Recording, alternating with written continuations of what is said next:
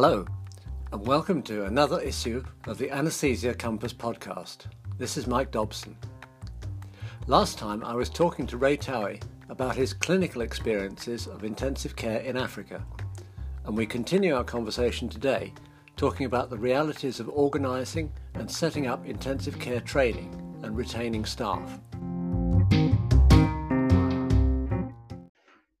Ray, when we spoke earlier, uh, you were telling us quite a lot about the clinical work that you did, the sort of patients that you had, uh, the sort of equipment that you had in the I C U. Uh, but I think I, I don't know whether you'd agree with me that the most valuable resource in, in an intensive care unit uh, is the trained staff. And you've already said that you have many fewer of those uh, in La Chaux. How do you manage uh, with a low staff ratio? And where do you get even the trained staff that you that you have? Are they are they trained in La Chaux, or do people move around in the country? Uh, are you able to retain staff? At the moment, we do have an anaesthetic officer training school. When I started, we were training what we've called anaesthetic assistants. They were nurses who were trained up. That's developed into a more career guided status position. The nurses, we've they, we've had a nursing school and a midwife school in Saint Mary's Lacor for for a couple of decades. So the, if you look, if you just look at the nurses, they were what we would call in the old days enrolled nurses. So they were maybe a two-year training, ma- mainly practical. And so my big question was, I mean, I, I knew that if I could stay up all night, s- seven days a week, I could manage patients, but could I train, would the nurses be able to cope with the problems? And w- would they be open to training? And would they be open to the psychological um, trauma of actually dealing in an I C U? And, and I thought, you know, Could our nurses, would our nurses do it? And if they could do it, could they be happy doing it? Because because there would be no point if they did it out of just um, orders from matron. And the amazing thing was that they didn't get any extra money for working in the I C U. They did get an extra status because ev- every other nurse in the hospital knew that those nurses were special. They could manage things that the average nurse could not manage. And if they had a, a relative, they wanted them to go to I C U so they could be managed by those particular nurses. Now, I always ask myself, and I would, and, and sometimes I would ask them, well, why do you stay here? Uh, you know, I mean, uh, it's hard work. It's harder work than anywhere else. Some the, the trauma can be very difficult. You lose a lot of patients, and they're young people. And people are stressed in the I C U, and they often they can be a little bit rude to you. It's it's, it's not it's not a, an easy place to be.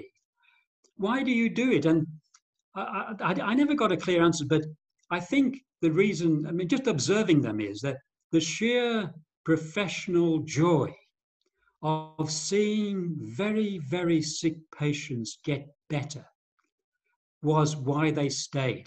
Now, after about five years in the I C U, I, the matron gave me free rein, basically. They even told the nurses, you cannot leave the I C U unless I give permission, which I found, you know, I, I, I was like, I wasn't like a tyrant. But they would come to me and they say, please, I, I must leave I C U, I'm exhausted. And I say, yes, yes, that's okay now. I've already, we've got enough nurses now for a core of, of training. You have permission to leave. And they left with a bit of sorrow because they knew they were leaving a unit that had developed their own professional skills very much. They knew they couldn't manage it forever and they needed a rest. And th- th- sometimes they would say to me, I'll come back after my baby's grown up or something like that. And now it's not such a, a problem because we have a core of rotating nurses. There are even some nurses who were in I C U, left to rest and came back. And so once you develop a core, the first two years I was there, I, I, I was training every single nurse at every single shift. And it was quite tiring, but I was much younger then. Now I can say, well, that nurse over there is trained, and I know the person who trained her, she will train you. And I, I the burden on me wasn't so much. You've been a number of years associated with La Chaux, and, and before that in, in Tanzania. Have you seen significant improvements in resources for intensive care in, in recent years? Resources have improved slowly. Um, and if you look at the data, the life expectancy in, in sub-Saharan Africa, if you exclude um, war zones, has it has developed tremendously over the last twenty years. I mean, you know, it's, it's, it's now in the lower sixties, and when I went first to rural sub-Saharan Africa, it was in the mid forties. So yes, there are improvements, but then the, you know, there, there is an expectation then from the people that they, they, um, they, they expect more. So when, you know, when I first started, people didn't expect much and they didn't get much. And we were able to make a change. But your, your life expectancy, of course, you know, is your, your immunization programs are better, and your general health is better, and your nutrition is better. So all those things, you know, factor into having a good outcomes if all that is possible. And I'm, you know, I'm, I, I, I, I have been focused always on my own area of clinical um, um, interest. Uh, but all the other factors, insecurity is another factor, but all those factors, you know, come in. So things are improving, but we're still really left with, you know, um, heart transplants, renal transplants, all, you know, the, I, I remember I, I wrote a small article on, uh, you know, heart bypass for dogs. You know, I mean, The, the care of, of domestic animals in Europe is, is better than the average care um, for a patient in rural Africa. And uh, so, you know, I, I, I live with this knowledge that what I would get in the N H S is so much better than what my patients in, uh, in rural Africa would ever even dream of. So you're always left with that tension, you know, that um, this is, it's terrible that situation is so poor, and yet you have to do what you can with what you've got, and and um, celebrate what you can do, and and enjoy working with some people who, you know, for very little money do so much. If you uh, were to make a list of unmet needs and the, the things that you might reasonably expect to get better, I don't mean, you know, a Rolls-Royce for everybody, uh, but uh, Uh, obviously there's a range of things that you can do and do well with the intensive care that you've got. What would be your, your next ambition? What would you like to be able to do better uh, in terms of, of uh, training for people, or in terms of what more equipment you would need? I think in, in two thousand seven you wrote that, that you, know, you had only one pulse oximeter, and I, I hope you've got a few more than that now. Um, so f feel free to range around on, on what, what, what is your Uh, shopping list of kit, uh, but also other resources and infrastructure that would make things even better than they are now. The highest item that I would request now would be for African anesthesiologists to go to the rural areas. When I went to Saint Mary's Lacor, I was the, I was, there was no clinical anesthesiologist there at all. So I was an expatriate missionary anesthesiologist in Saint Mary's Lacor, Gulu. And as a consequence, I had the capacity to develop that unit and that department. I wasn't head of department. There was an African non-physician who was head of department, and I was very happy to work in that role. Now, there is one African anesthesiologist there. He is the only African anesthesiologist in the entire clinical anesthesia, in the entire of northern Uganda. The division now between the needs and the hopes is that they are producing anesthesiologists, but they're all staying in the city. So I always add the term when I talk about rural sub-Saharan African intensive care units. The word is rural. There's no private practice in the rural areas. Um, nobody wants to go there. And the division isn't so much between Europe and Africa. And in a sense, when you have meetings of African anesthesiologists and European, Australian, North American anesthesiologists, that they coalesce, they're quite close, that they, they will, they, they will, could be doing things, you know, that were very similar to what's happening in, in Europe. But the real challenge, and about sixty percent of people in rural, in, in rural sub-Saharan Africa, of the population are in the rural areas. So how do we get anesthesiologists, local anesthesiologists, to see it as a commitment to be in those areas where um, there are no anesthesiologists? And my second request would be to somehow increase the status of the non-physician anaesthetists who are carrying the enormous workload that they're doing without any anesthesiology support, usually without any anesthesiology support.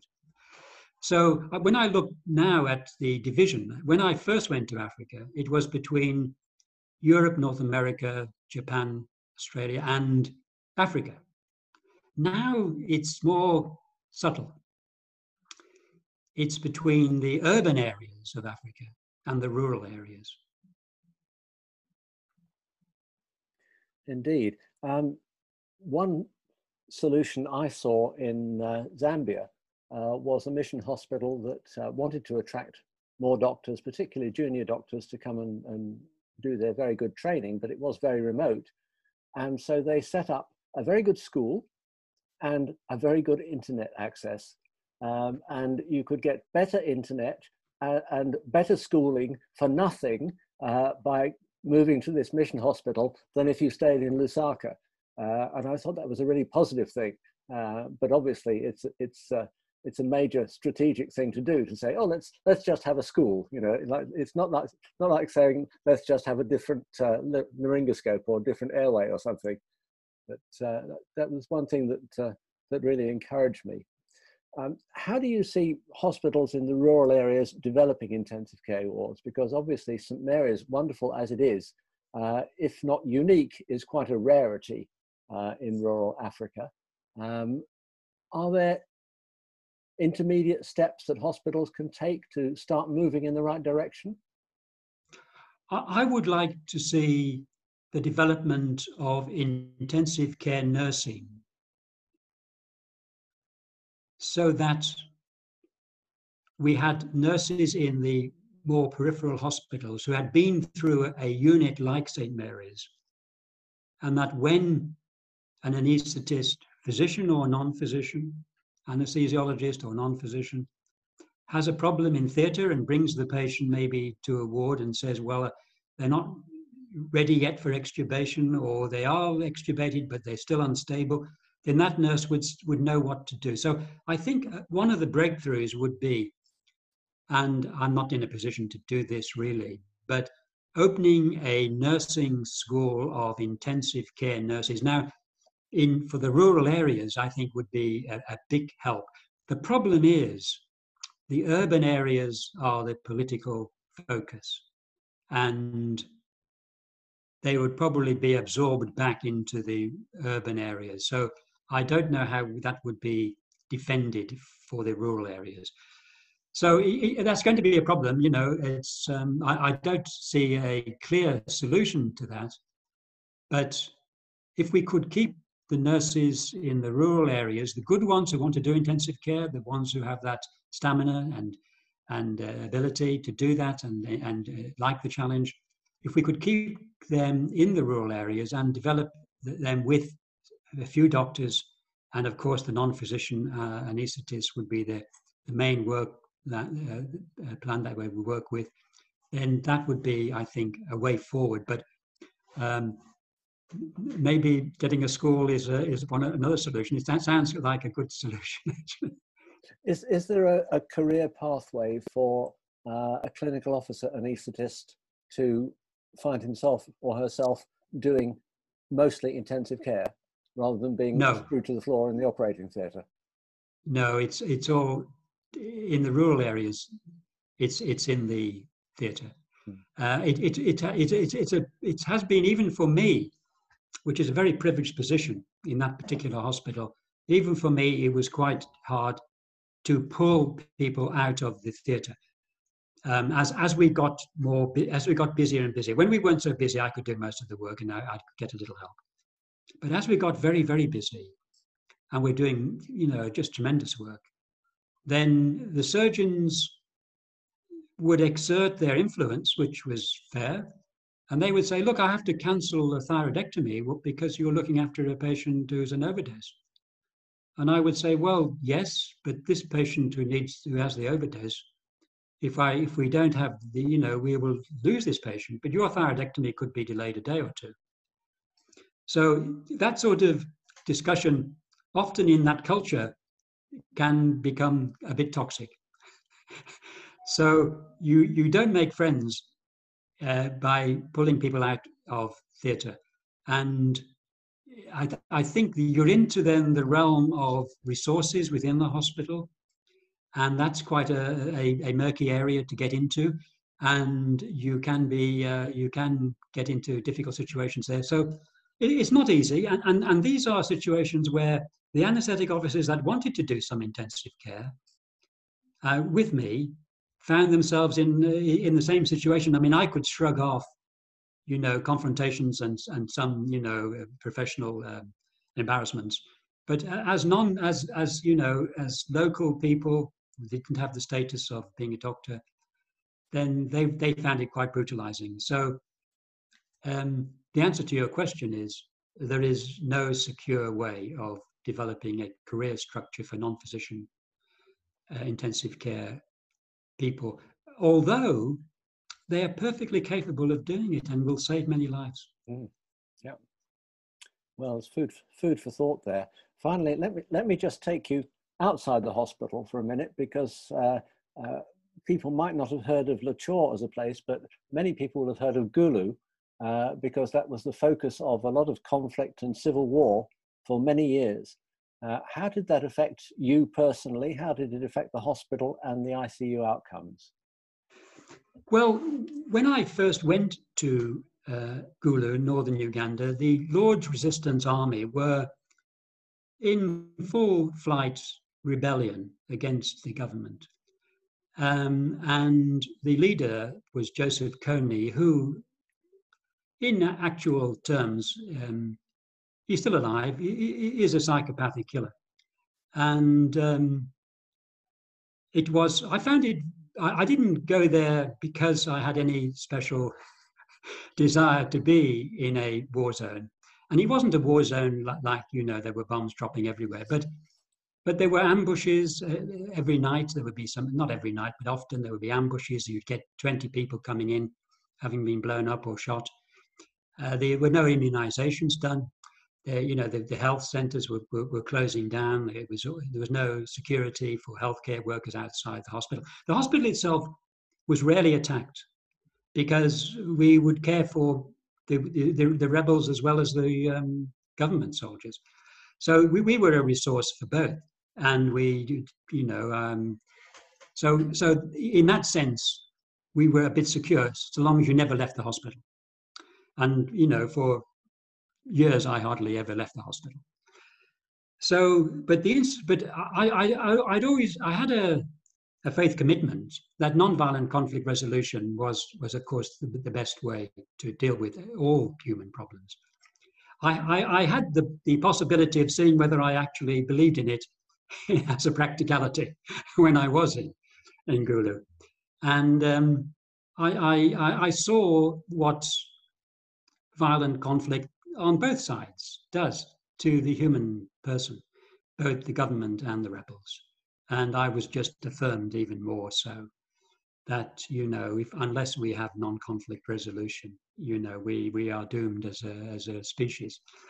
So I, I found that, I mean, I didn't go there because of that. I went there because there was an opportunity to work in a rural hospital where there was no anesthesiologist and they were developing their theatre and their services. And I, I had the privilege of working with people who were trying to maintain a different uh, ethos than what was around in the violent surroundings. And that, to me, that was one of the most privileged positions that I found myself. That was a blessing to me as a doctor in that area. And, and I, I, I worked with some very brave people. Ray, thanks so much for talking to us today. Thank you.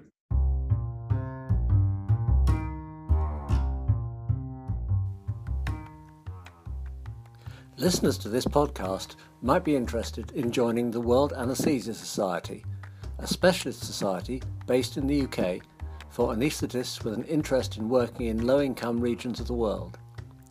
It's a way of linking up with like-minded people and publishes a regular newsletter. Do have a look at the W A S website at world anaesthesia dot U K. You can subscribe to this and future podcasts wherever you normally go to access your podcasts by searching for Anesthesia Compass. But for now, from me, it's goodbye. Goodbye.